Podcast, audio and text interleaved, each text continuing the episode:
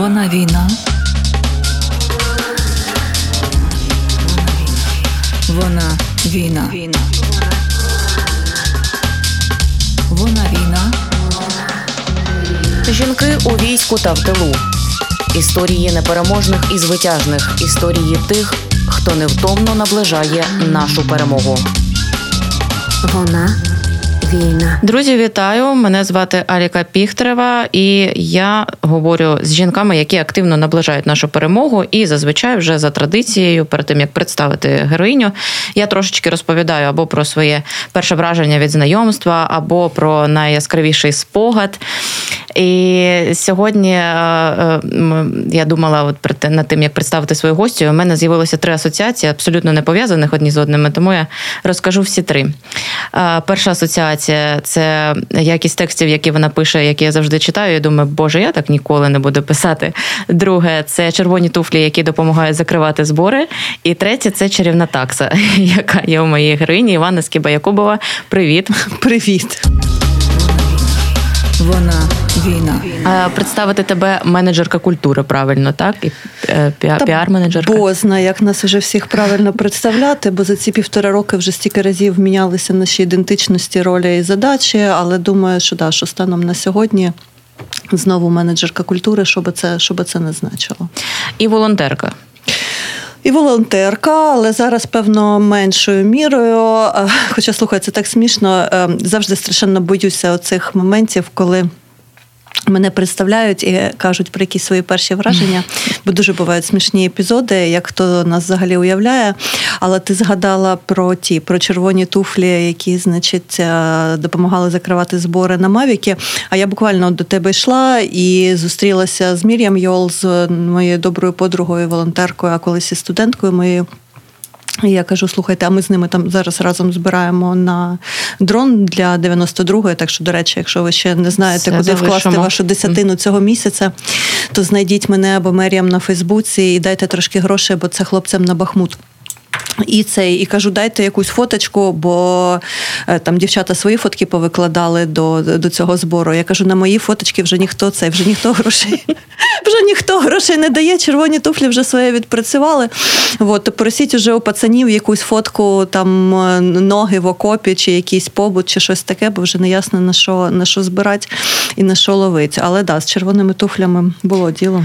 Ну свого часу мені взагалі здалося, ти започаткувала якийсь такий флешмоб, тому що потім я бачила купа дівчата фоткають свої обличчя красиві. Такі подивились на мою фотографію, е, кидайте гроші. Та, знаєш, це це цікава насправді історія. Ем, Я не знаю там хто що започаткував, бо це якісь паралельні потоки, да, які відбуваються.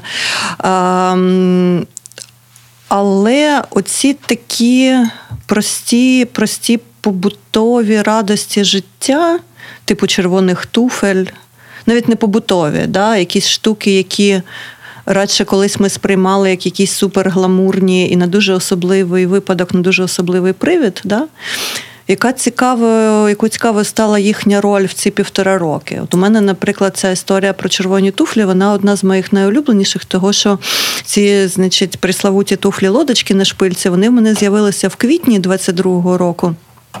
У мене є фотка, коли я вертаюся, значить, з чергового волонтерського складу, а мені подруга їх прислала. Я так несу цю коробочку, знаєш, як таке, прям як якесь кошенятко чи пташатко, гніздечко. І я знімаю берці такі страшенно брудні. Брудні, бо на складі було дуже волого, і ми там щось цілоденько персалися, і десь я потім мене ще чорти носили. І я розшнуровую ці страшенно брудні берці. Я навіть не можу дочекатися там якось перевдягнутися, я всовую ці ноги в туфлі. І ну куди я можу в них піти? Я в них можу піти тільки в ліжко. І от в якісь найстрашніші там моменти я приходила додому, я лягала на ліжко. На такі смарагдові простирадла, які я на якісь останні гроші теж купила в якийсь розпал е, розпал початку цих перших місяців. Я вдягала ці туфлі і так просто, знаєш, дивилася на свої ноги, на туфлі мене вражало, що в мене досі є ноги. І от цей образ цих червоних туфель, знаєш, він мене ну, він мене просто переслідує. Тобто щось таке абсолютно алогічне, безсенсове, що не має взагалі жодного утилітарного прояву да, в часи війни. І от як ти їх просто достаєш з коробочки, гладиш, тримаєшся за них, просто як за щось, що нагадує тобі, що десь є якесь життя, і і насправді не десь, от воно тут. Да? От поки що ти в цьому затишку своєї квартири, яка дивним чином в тебе все ще є. Є ти, є твоє тіло, є якісь твої приватні історії, якісь стосунки, які починаються, чи закінчуються, чи продовжуються. І ти, наче, от просто за це, за це якимось чином тримаєшся, і ми. Багато з ким е, з колег про це говоримо, і ця символіка червоного страшенно цікава, бо багато у кого з моїх подруг, так само, як і у мене, вперше в часи от Великої війни з'явилися якісь червоні речі, там помада, наприклад, червона. У мене теж вона з'явилася тільки минулої весни. От парадоксально, mm-hmm. да. Е, або там, не знаю, якісь там червона білизна, чи червоні светри, чи ще щось. Якось дивно, дивно, психіка з нами з усіма грала. Ну окей, за щось треба триматися. Чому б не за червоні туфлі? А, ну і там, бачите, це дуже красиво. А, Мені, знаєш. Хотілося запитати, для тебе історія волонтерства, вона хіба в 22-му почалася? Та ні для кого з нас, по-моєму, нічого не почалося в 22-му. Ну, чи для багатьох з нас ясно, що вона почалася значно раніше. Вона почалася наприкінці лютого 2014 року, власне, коли окупували Крим, і коли стало зрозуміло, що Наші військові підрозділи да, в дуже розібраному стані. Ну і власне там ми тоді почали якісь такі перші перші спроби, і тоді заснувалася група Help Army, з якої потім виріс благодійний фонд Харків з тобою. І все це досі функціонує. Всі мої прекрасні навіжені друзі досі досі всім цим займаються. Тому відповідно, ну да, це історія. Це вже 9 років, скоро буде 10, вже страшно. Вже слухай, покоління дітей виросло. Та що це ну це не це не метафора. Ми от недавно днями буквально відзначали 25-річчя Іринки Бікетової, однієї з наших волонтерок. І come on, на початку цього всього вона була що старшокласниця. Так, я часто замислююсь над тим, що по обидва боки виростають діти. І чим далі, тим складніше, мабуть, буде реінтеграція і всілякі такі процеси, дуже про які дуже страшно думати. Але я чітко пригадую твої дописи. От я мене так дуже ти асоціюєшся з твоїм Фейсбуком, і я дуже люблю тебе читати. І в мене такі яскраві асоціації з тим, що я не встигла оговтати ще там після 24 лютого. І я бачу вже купу твоїх світлин, як ти на ринку, ти щось купуєш, збираєш. Як для тебе це почалось? Як ти так швидко? Це велике щастя, що ми з подругою не дали собі часу на оговтування. Ми е, виїхали насправді 20 24 лютого я вивозила там частину старших родичів і, власне, забрала з собою подругу. І ми дуже дивним для себе чином опинилися в Хмельницькому, хоча ми туди не збиралися. Ну і власне, що ми там відіспалися якісь свої 6 годин після 36 годин дороги, і прийшов е, прийшов наш знайомий е, Льоша Чупа. Це такий дуже хороший е, донецький, макіївський, точніше кажучи, письменник, поет. Він якраз тоді жив в Хмельницькому. Ми йому кажемо, Льоша, так, де тут добро нанесіть? Він каже: слухайте, ну підіть отамо на цей на кінотеатр Шевченка, там центр для переселенців, там точно щось щось, щось пригодиться, може, хоч там підтримати когось чи слово добре комусь сказати. Да, І власне ми ну, швиденько пішли туди. Ми почали працювати в цьому центрі, але буквально щось день на третій, мабуть. Подзвонила мені Лена Бікетова, власне, одна з моїх е, подруг, співзасновниць і Help армії, і зараз директорка благодійного фонду Харків з тобою. І каже: слухай, де знайти цей, де знайти фуру з Дніпра вивезти там 10-тонну якісь ковдри чи ліжка, чи я вже не пам'ятаю що. Ну і якось так сталося, що от, власне, там на третій-четвертий день я вже почала займатися якимись гуманітарними потоками, поставками на Харків. І великим щастям, до речі, було, що ми опинились в Хмельницькому. Хмельницький базар дуже багато нам тоді допоміг. Ми туди ходили щодня, як на роботу. До речі, це теж знаєш страшенно цікава історія. Е, про те, е, про точку входу в місто. Да? Зазвичай от у нас у людей з якогось культурного середовища точки входу в місто це ну, теж наші колеги. Да? Це якісь митці, мисткіні, культурні менеджери, менеджерки, журналісти журналістки. А тут це були такі от реальні люди з реального світу. Да? Там тьотя Ліда, яка торгує берцями, там, чи Юра, який фор... торгує формою, чи там дядя Толік, який торгує тими будівельними якимись матеріалами. І буквально за тиждень це все стало якісь дуже рідні, дуже близькі люди, і ну, з якими ми там багатьма досі підтримуємо якийсь зв'язок. Е, І все це було дуже тепло, і дуже швидко, і дуже людяно, і дуже важливо, тому що ми. Я не пам'ятаю відчуття от такої бездомності в ну, в Хмельницькому. Да? Ми там нікого не знали на той момент. Фактично, ну це окрім Льоші, і то ми більше, до речі, не бачилися з того ранку, 26 лютого. Е, але всі ці от, всі, всі, всі ці звичайні люди на на, на базарі, да, вони нас якось так прийняли як рідних, вони нам допомагали. Ми присилали в Харків, господи, що ми тільки не присилали. Це були і безкінечний там одяг, взуття для військових, це були якісь пленки для вікон, якісь залізні скоби, скільки я їх купила, скільки я їх переносила, я вже не пам'ятаю. І купа іншого різного різного різних речей. Була, до речі, супер цікава, не цікава, а така зворушлива історія. Я її е, люблю згадувати. В якийсь момент подзвонила мені Віта Мілюціна, теж наша подруга, яка з нами власне з 2014 року. А зараз вона очолює північний департамент НЦЗУ, але продовжує займатися волонтерством і каже: Іванна, адреналін. Адреналін був в страшенній е, потребі в хірургії, в е, реанімації. Ну, тобто, він каже, якби ми з вами могли його зціжувати з себе, задача була б значно простішою. Але ми все ще не можемо. Мені терміново потрібна тисяча упаковок адреналіну. Я кажу, тисяча флаконів чи тисяча упаковок? Упаковок. Окей. Я починаю обдзвонювати якісь аптеки, якісь фармкомпанії, а не так, щоб вони мене були в записнику. Я взагалі культурна менеджерка. Якщо треба там, не знаю, художника знайти або не знаю, перекладача, а так, щоб фармкомпанія, то ні. Ну і мені кажуть, ну що, ну там 5 є упаковок цих, не упаковок ампул в залишку, десь 10, десь 7. А мене таке не влаштовує. Мені ну, треба хоча б якась партія. Я в якийсь момент біжу до дівчат-волонтерок е, хмельницьких, які займалися військовими. А ми з ними познайомилися буквально позавчора на той момент. Тобто я просто прийшла і кажу: Здравствуйте, там така-то, така-то, от як це тепер я буду у вас жити. Вот. І я їм кажу, дівчата, така халепа, типу, треба адреналін, ну, бодай бодай скількись. Ну, я поняв, прийняв. І за якісь там півдня вони мені дзвонять, кажуть, так, ну дивись. Боже, слухай, я боюся зараз збрехати. Да, це було 70 упаковок, відповідно, це 700 доз.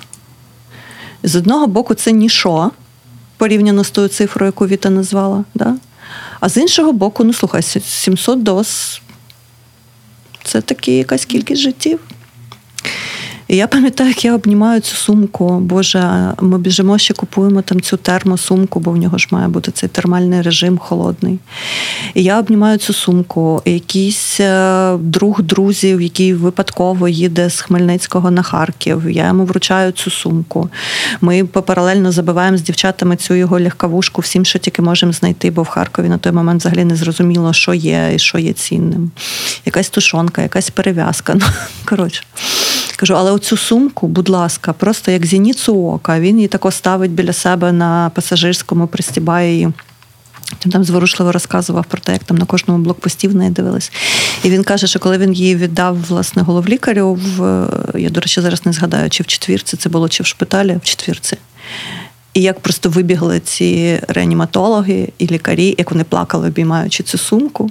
Вони її так просто теж, знаєш, несли, от знову ж таки, як оце пташенятко в гніздечку, і казали, Господи, нарешті, нарешті. Потім вже були більші поставки і більші партії, вже це було якимись тонами, і тисячами, і сотнями тисяч. Але от знаєш, ці перші 70 упаковок, правда, я їх не забуду ніколи, тому що вони, вони про якесь дуже наше швидке мережування, про довіру. Якщо ми до війни багато хто е, там потерпав, що у нас, мовляв, криза довіри в суспільстві. Та немає у нас кризи довіри в суспільстві. І коли нам дуже треба, ми дуже швидко гуртуємося, дуже швидко реагуємо. Вона війна. Ти кажеш про те, що ти е, одразу не дала собі оговтатися в цьому там ваша удача да, з подругою. А взагалі, скільки ти в такому режимі е, жила чи живеш? Ти дала собі оговтатись в якийсь момент? Я дала собі оговтатись, е, і я би дуже закликала до цього всіх, хто не дав, тому що в якийсь момент ми вже починаємо шкодити, а не допомагати. Це штука, які нас ніхто не вчив, нас ніхто не вчив відпочивати. Я не знаю, може з твоїм поколінням, може трошки інакше було, але підозрюю, що ні. Це от зараз хіба що ті, кому там зараз 10-15. Ну я бачу вже там якісь інші реакції. Там я маю відпочити. Ну окей, добре, дитино, йди відпочинь. Нас ніхто не вчив, і це велика халепа. І цьому собі треба давати раду. Тому що, знаєш, мене колись дуже давно ще. Ну, десь не знаю, там всередині війни, 17-18, мене коли студентки мої питали, а як ви навчилися відмовляти якимось проектам? А я кажу, п'явку бачили? Вони кажуть, що? Я кажу, ну п'явочка, знаєш, вона отако до тебе причіпується і пиє, пиє, пиє, пиє з тебе кров, аж поки вона не набухає доти, доки в неї не влізе, і вона тоді е, вже не лізе, і вона тоді відпадає. І от кажу, розумієш, 25 годину в добі я ще можу знайти, а от 26-ту вже ні. Mm. І от такого воно вже тоді відпадає. І ну, і ми всі схильні йти цим шляхом. І я пам'ятаю січень, власне, вже цього року, коли я просто впала, коли я просто 10 днів я не могла взагалі дати собі раду і вийти з хати, і ну, все, що. Е, ну, знаєш, всі ці там 11 місяців перших ми ну, ми брехали. Ми брехали самі собі, ми брехали іншим. Ми казали, та все нормально, та все в порядку, та ми залізобетонні, та все окей, та нам не страшно, та ми можемо ще, та ми можемо ще. Та ну неправда. Ну, неправда. Навіть якщо ти в свідомості на першому рівні тобі не страшно твоя лімбічна система реагує, да, оцей твій мозок змії чи ящерки, там як його називати. Всі оці наші реакції на вибухи, яких ми та ми не боїмося. Та звичайно не боїмося. Ну що ти, от сьогодні да, на там на ці ранкові обстріли, понятно, що я навіть головою не поворушила, бо я на вухо розуміла дистанцію. А, Але це погана реакція. Ну насправді, да, оця реакція завмирання, і потім та все добре, та добре, та немає часу оговтатися. Бо, бо потім вона просто накопичується дає тобі по голові, і все. І ти просто починаєш шкодити. Я в якийсь момент, наприклад, зробила паузу, коли я втратила якийсь вантаж. Ну тобто, ні, я його знайшла, але мені це ну коштувало кілька годин часу. А в мене їх просто було стільки в логістиці, що якийсь у мене вже як та п'явочка відпав. І я зрозуміла, що а стоп, а тепер стоп. Тому да, треба, треба давати собі просто зупину. Ти доволі швидко повернулася в Харків тоді, е, після початку повномасштабної війни, і мені все було цікаво у тебе запитати, це був більше емоційний момент чи раціональний у тебе? Тебе Хто ж його знає? Слухай, я багато про це думаю і передумую, і з різних сторін задаю собі ці питання, тому що ну, понятно, що якоїсь логіки в цьому не дуже багато. Да? Виїхати і на там, якийсь 21 день повернутися в місто, яке буквально горить.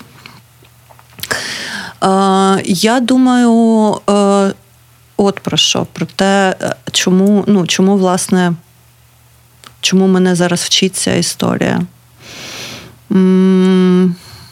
Я все більше думаю про цю таку нестерпну і до кінця не проговорену важливість фізичної присутності. Я не стягла в першу чергу своєї фізичної відсутності в місті. Можеш називати це магічним мисленням, це до певної міри воно і є. Да, Оця ілюзія, що поки ти є в місті, ти тримаєш небо, і все буде хорошо. Бо коли рік по тому, вже в березні 23-го, я мала їхати на резиденцію в Чехію, і я таки, зрештою, поїхала.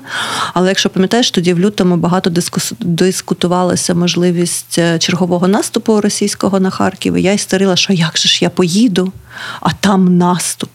Ну, от серйозна, от правда, яка з мене така велика допомога під час наступу. Да? Але мені було страшенно страшно, що от я поїду, а тут наступ. Але я поїхала. Це, до речі, теж про необхідність давати собі е, перезавантаження. І от, е, думаючи про цю фізичну відсутність е, або присутність, або відсутність присутності, якщо хочеш, я, наприклад, дуже багато думаю про тих людей, в першу чергу, очевидно, жінок, які вимушено досі перебувають за кордоном України. І я думаю, господи, якщо я не стягла цієї відсутності три тижні, то як це можна стягти півтора роки? Що вони відчувають? Як ти як, ну, як ти живеш в цій відірваності від свого гнізда, буквально, да? від своїх людей, від своїх якихось трапінок, від ну, від всього свого, особливо коли його вже немає, да? коли міста твого немає, району твого немає, будинку немає. І я бачу, як періодично накопичується оце засудження. Да? А що вони не вертаються? Ми тут уже всі такі зморені, а вони не вертаються.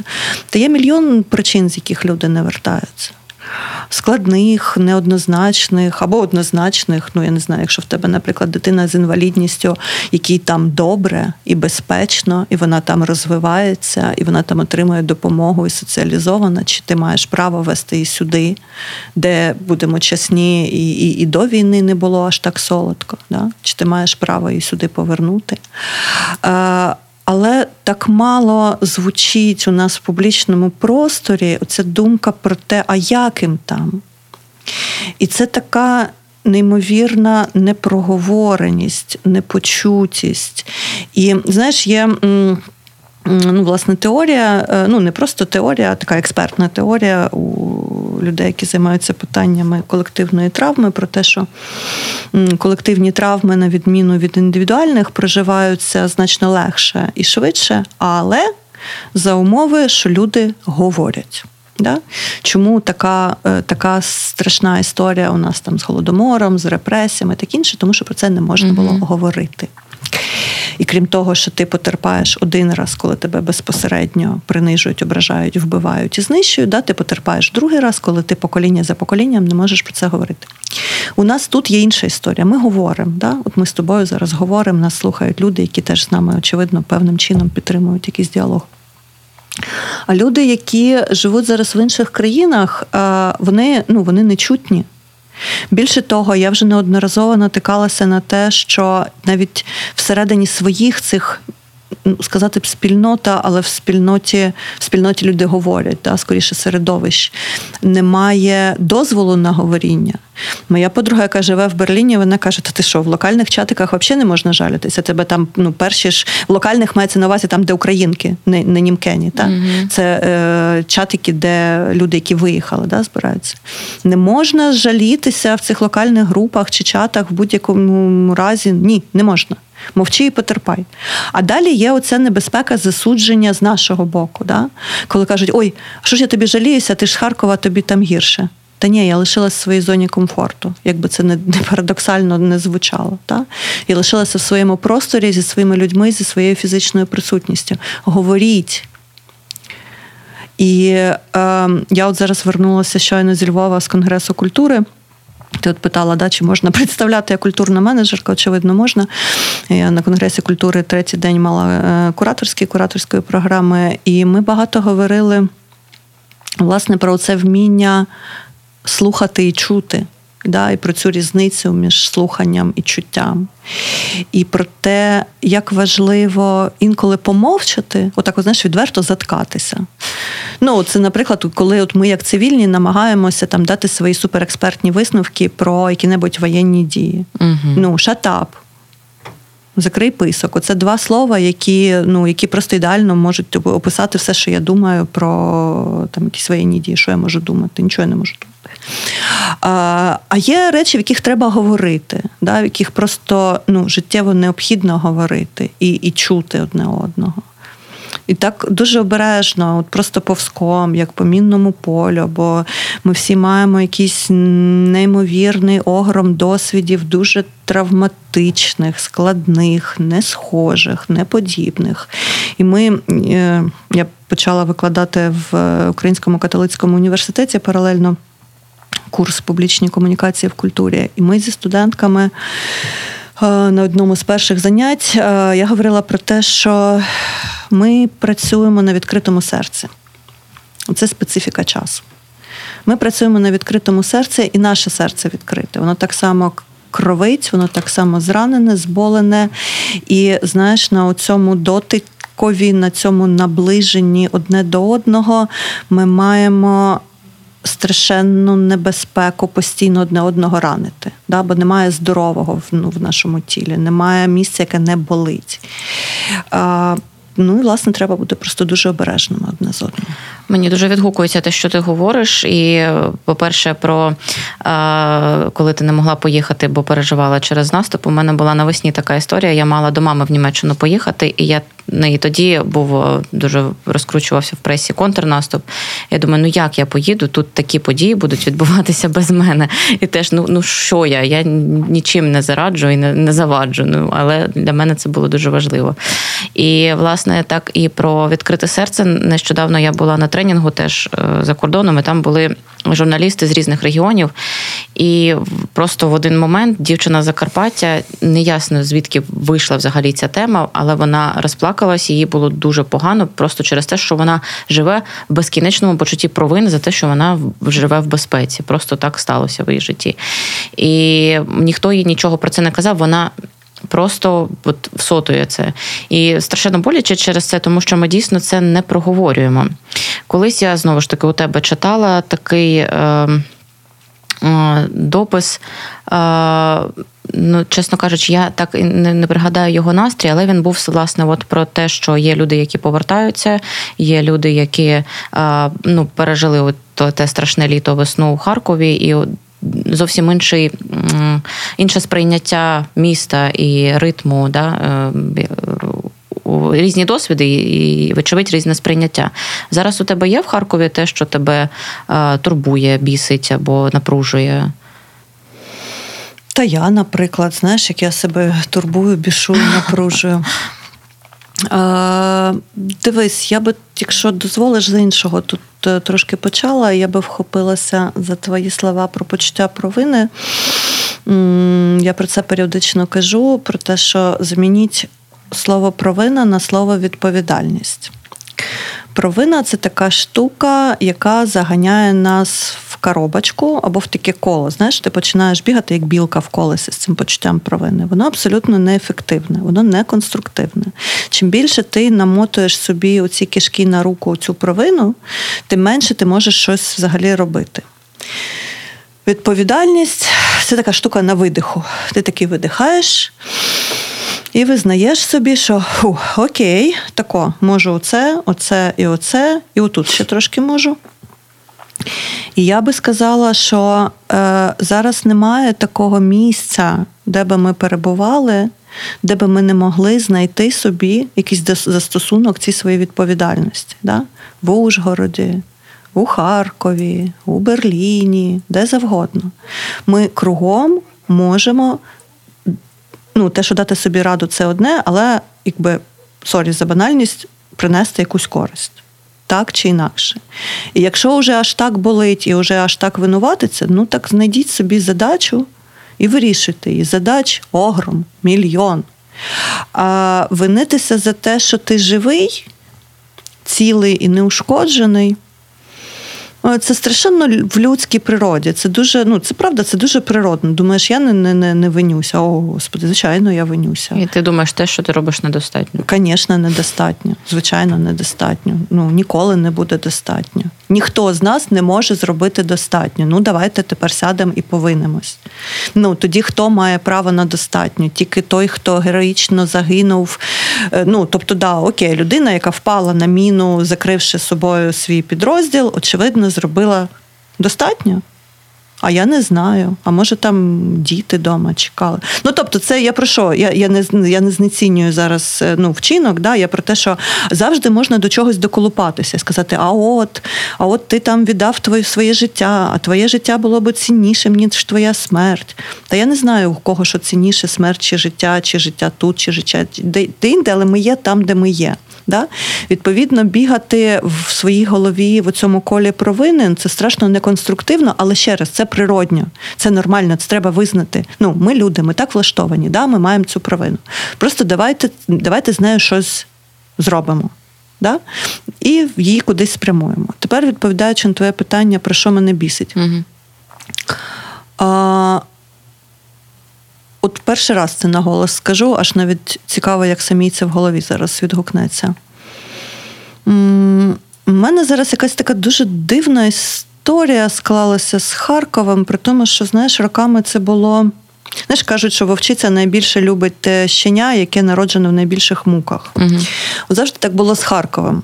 Що це от, да, от десь воно хроменьке, десь воно, перепрошую, кривеньке, щось там не склалося. Але ж воно таке своє, воно ж таке кохане, воно ж таке виплекане.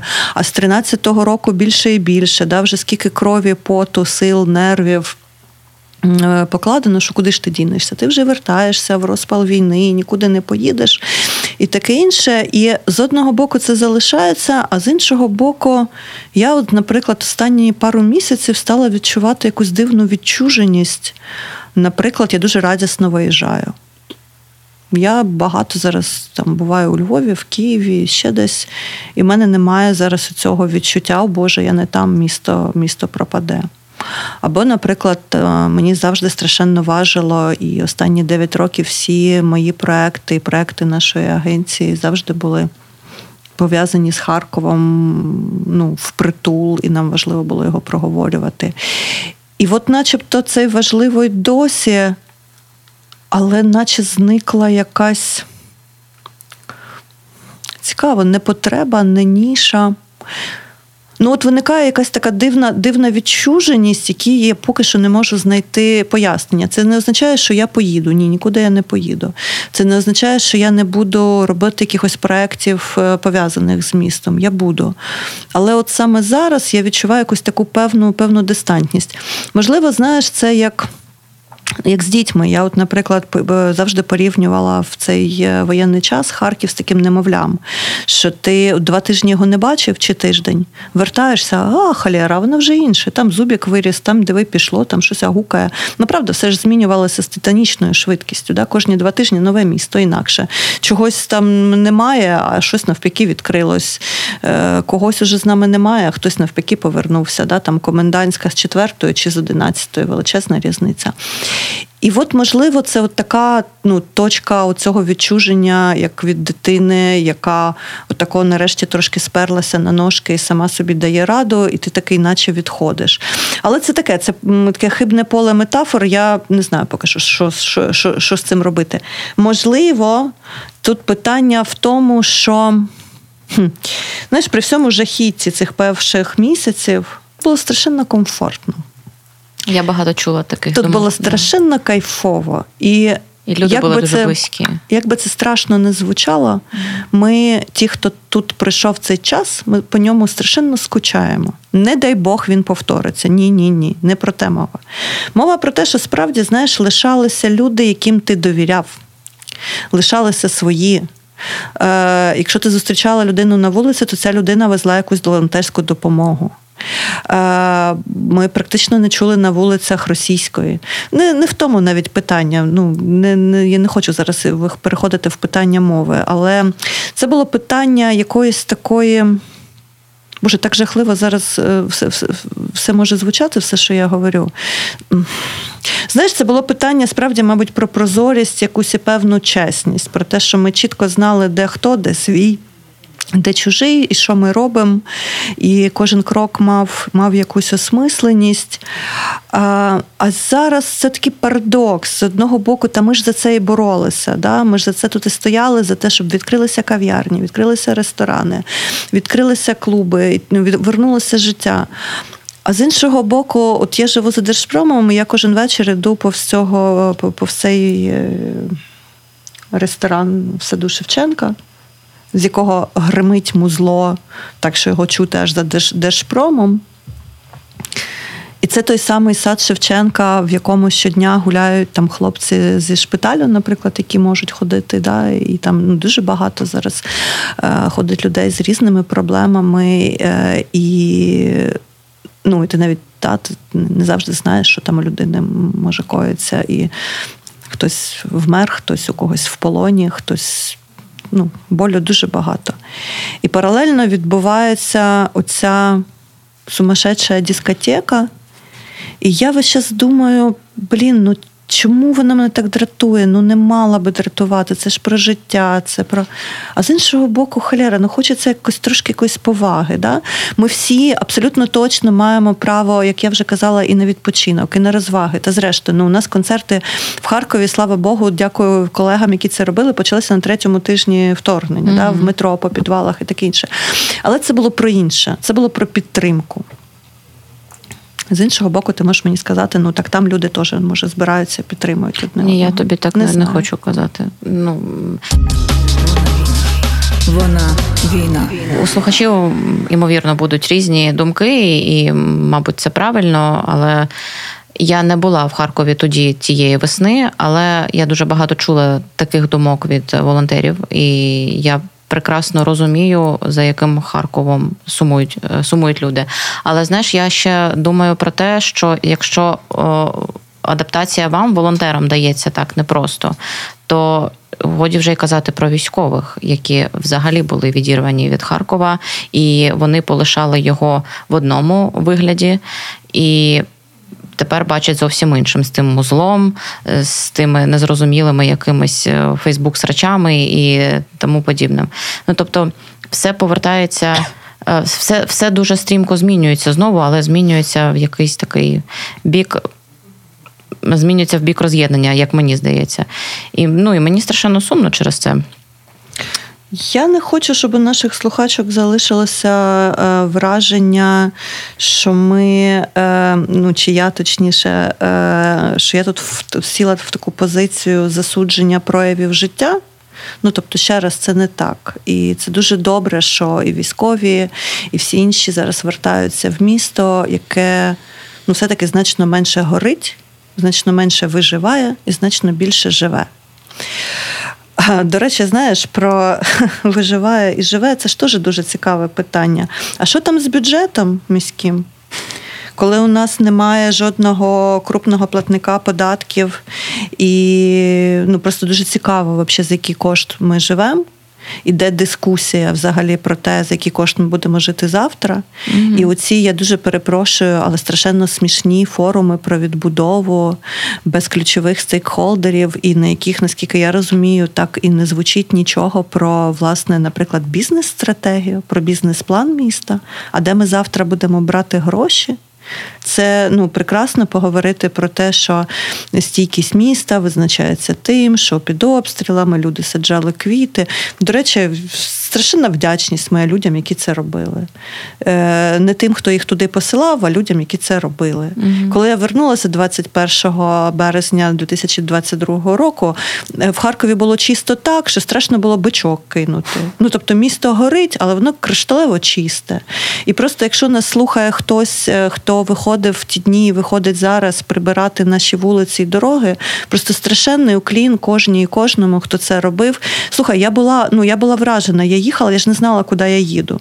Тому що, от знову ж таки, чому вернулась? Да? Тому що та ну не ясно було з новин. Відчуття було таке, що все, немає мого міста, взагалі нічого немає. Я не знала, чи в мене є в хаті світло, газ, вода. І от я заходжу, у мене є все. У мене працює колонка, в мене біжить хай ржава рижа, але вода, от вона гаряча. Да? В мене працює електрика. У мене є опалення. І я пам'ятаю, що я буквально на другий день тоді з якихось неіснуючих грошей, якихось кубишок заплатила всі комунальні платежі, хоча тоді можна було цього не робити. Да? Була ну, це якийсь час, коли можна було їх не оплачувати. Бо це була така моя страшенна вдячність людям, які насправді по-справжньому тримали це місто. Та? Вот. Але ну а що далі? От, е, Всі ці прекрасні популістські речі, типу безкоштовного проїзду в метро, та може хвати вже, угу. з який рахунок воно існує безкоштовним. Ну тобто, ну пора, пора, знаєш, оце все те, що я згадую, це була така республіка Невер Неверленд, це така Пітерпеновщина. Класна, ми ну, ми впоралися як Боже, як ніхто в світі. Ми чудесно впорались. Але от тепер треба, мабуть, трошки ну, трошки подорослішати далі. Це не означає, що ми не були дорослими тоді, але перейти на наступний рівень. І е, опріч у цих безкінечних гасінь пожежі, да, зайнятися якимись питаннями, питаннями стратегічними. І отут, знаєш, з одного боку, я така умна, сиджу, кажу: о, давайте займатися стратегією розвитку міста, а конкретно я зараз не можу. От я не можу, я не відчуваю цього. Я не відчуваю своєї дотичності до цього. Я не відчуваю спільнотності. Я не бачу опріч мене людей з якими я звикла про це думати. Тому що хтось не тут, хтось іншим зайнятий, хтось, дякую, їм воює, хтось іще щось. І ну, мені трошки самотньо в цій історії. Я бачу свою ефективність зараз в якихось інших речах. Е, але, очевидно, собі треба давати ці ляпаси і нагадувати, що ну, тут можливі два варіанти: або хтось за нас все вирішить, і ми знову будемо збиратися оцими вузькими групками на кухнях і казати, о Боже Боже, опять все не так. Ну або ми якось дамо собі з тим ради самі. Ну, Мені взагалі дуже складно зараз міркувати про стратегію, тому що я я страшенно не виспалась через е, росіян, і і це постійні. Е, я дуже зараз е, розгублена у мене думка, і оці постійні ем, стадії, коли ти ніби вже виходиш на якісь такі рейки, і ти вже починаєш думати про майбутнє, ти вже починаєш відчувати невдоволення тим, як себе поводить там міськрада або там окремі чиновники, а потім раз і все знову перевертається, і ти знову повертаєшся до якихось нульових налаштувань. Тому все зараз так дуже турбулентно. Я хотіла у тебе, до речі, от у зв'язку з цим теж запитати, повертаючись до теми е, червоних туфель, ти так е, е, добре сказала. Я навіть записала, що у тебе от тоді було відчуття від цих туфель, а, а логічне і безсенсовне. Чи було у тебе таке відчуття там перші місяці повномасштабки від культури? Ти думала так про культуру? Ні, не думала. Е, на це є е, дві причини. Причина перша. В 22-й рік е, культурне середовище, культурна спільнота, точніше, заходила з відчуттям розпачу. У нас було тотальне відчуття, що в цей камінь, який ми пхали, пхали, пхали нагору, десь з 19-го року почав катитися назад. Що ми просто все просрали. Ми тоді втратили Український культурний фонд, ми почали втрачати Довженко центр, слава Богу, відстояли, відвоювали, але якими знову ж зусиллями. Е, Ну і багато чого іншого. І взагалі було неясно, чи все, що ми робили там 10 років, хтось 20 років, хтось 30 років, чи воно взагалі make sense. 24 лютого це відчуття пропало назавжди. Стало чітко ясно, що все це мало абсолютно чіткий сенс. По-перше, те, як ми цивілізаційно, феноменально, фантастично відірвалися від Росії. 24 лютого просто однозначно нам, всьому світові, показало, що ми це абсолютно інша цивілізаційна історія. І це відбулося в першу чергу завдяки всьому цьому культурному поступу. Теза перша. Теза друга. Е, Оці всі мережі, які спрацьовували, в тому числі волонтерські. Я не хочу сказати, що волонтерство це тільки люди з культурного середовища, опаси Боже, кого кого тільки немає. Да? Але в моєму досвіді дуже багато зіграло оце мережування саме культурне. Да, Тому що в першу чергу ми зверталися по допомогу ну як до людей, яких ми знали в містах, з якими ми працювали. Та? І ну, от я вже колись наводила цей приклад, що хіба плануючи якісь резиденції обміну між Слобожанщиною і Закарпаттям, хіба ми думали, що наслідком цих резиденцій буде те, що я дзвонитиму Ужгородському письменнику Андрію Любці з проханням е, привезти нам чергову машину швидкої допомоги. Ну, очевидно, про це не йшлося. Але так все стало, так уже сталося прекрасно. Так от, це раз. Два, е, ну, безперечно, це все мало сенс, тільки трошки ем, уже після після вторгнення, тільки спочатку трошки інакше. Ми збиралися на культурні події не для якихось складних рефлексій. Ми зібралися, збиралися для дотику. Ми збиралися відчути, що от є ми, ми живі, ага, і ти живий, і ти жива, чудесно. От ми всі разом, ми перебули ще один день, ще одну ніч. Хух. Да? Оці ці концерти груп, яких ми, може, би ніколи в здоровому глузді не слухали. Але не важно, це були живі люди, вони були такі самі, як ми. Ми збиралися, це було класно. Я довший час, наприклад, взагалі не могла, мене взагалі не поміщалося е, жодне сучасне мистецтво. Да? Бо сучасне мистецтво це про що? Це про простір для рефлексії. А тут е, реальність тобі кожного дня підсовує стільки матеріалу, що ти її ще не можеш опрацювати. Да? І зараз, до речі, мені страшно цікаво дослухатися до себе, як мені знову стає це можливо і вже навіть трошки цікаво. Абсолютно точно я все ще не можу цікавитися якимось сучасним мистецтвом європейським, скажімо. Щось ну, дуже не, не хочеться щось не ну, знаєш, не хочеться знецінювати чужий досвід, але зараз так багато речей звучать інфантильними, неспівмірними, якимись вигаданими, надуманими, ну недоречними. Можливо, це неправда, можливо, це ми дивимося так з нашої оптики, але окей, ми вже так дивимося, як дивимося. А от те, що роблять колеги і колежанки тут в Україні, да, вже стає цікавим, тому що це. Ну, це про нашу історію, це про наші досвіди, це спроби зафіксувати нас у часі. І, е, власне, again, повертаючись до твого питання, да, чи можна представляти як культурну менеджерку, от, власне, для мене в якийсь момент мені стало зрозуміло, що пора, пора, пора повертатися до. Ну, До фаху, да, до того, що я е, вмію, люблю і робила роками, е, це не означає що в волонтерстві більше немає задач. Вони є. Але, мабуть, все. Більш-менш якось так впорядкувалося, да? кожен і кожна знайшли якесь своє місце. Але от кажу, і знаєш, про що думаю? Але втома накопичується. І так само, як потребують якоїсь ротації, не якоїсь ротації, а то і просто демобілізації. Купа хлопців і дівчат на передовій так само потребують заміни і, і волонтери. І я, до речі, поверталася тоді ще з однієї причини. Я бачила, як за ці три тижні, як мої друзі, мої колеги, як вони титанічно виснажилися. І я розуміла, що от буквально кожні руки, ноги, а тим паче ще й колеса, бо я була з машиною, що вони просто можуть когось врятувати. Ну, в смислі, буквально врятувати, да? і врятувати моїх людей, моїх друзів від просто якогось перевиснаження, перевтоми. Я можу когось підмінити, підхопити і таке інше, і просто врятувати когось, да, кому ти щось відвезеш, чи звідкись вивезеш, чи чи, чи, чи, чи допоможеш, чи щось. Е, але з іншого боку, да, слава Богу, вже настає час і на стратегування, з чим теж дуже важко, бо ми всі жили в дуже короткому горизонті планування. Да? Твоя задача була вижити ранок, вечір, ранок, вечір. А, але от ми говорили про це з колегами після Конгресу культури, що, мабуть, вперше за оцей весь час, за ці півтора більше вже роки стало стуманно прозирати якесь майбутнє. Що ми потрошку починаємо могти мислити довшими термінами, строками і складнішими категоріями, якщо ми протрималися ці, господи, скільки? 19 угу. місяців. Ну, так. Ну, щось таке, я вже слаба в арифметиці то очевидно можемо ще трошки. Ми, ми вже знаємо як. А раз можемо, то треба вже подумати, як це вже зробити ефективніше.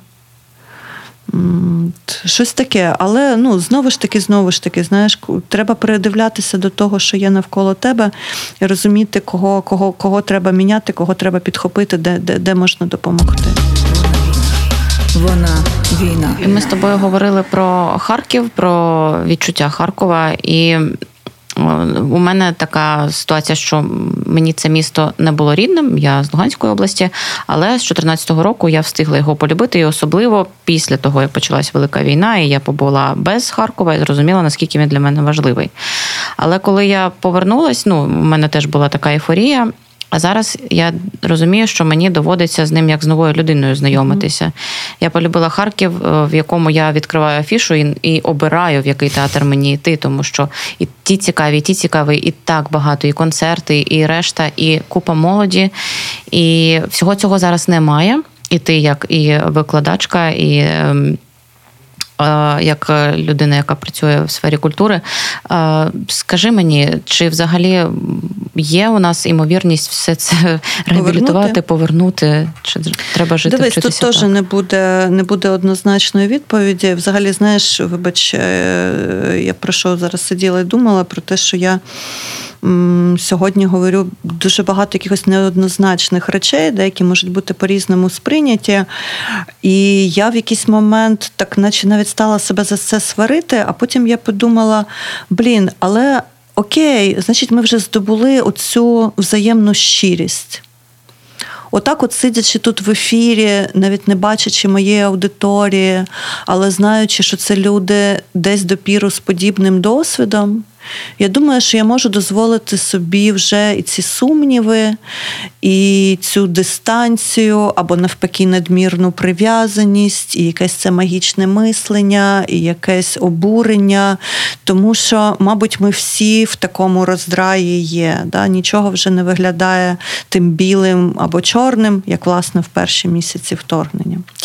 Е, так от про культурний процес в Харкові. Тут теж буде. І так, і так.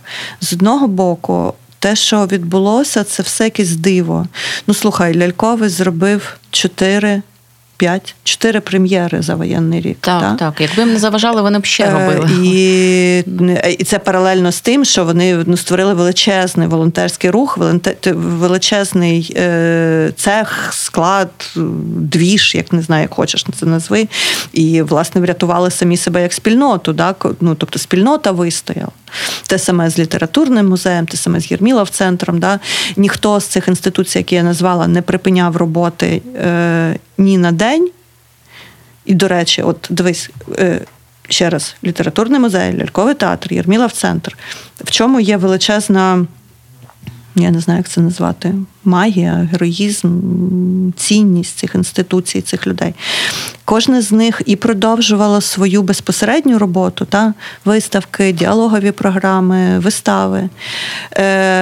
Кожен з цих осередків працював на свою спільноту, на своїх людей, та, на підтримку, на житло в бомбосховищах і таке інше. таке інше.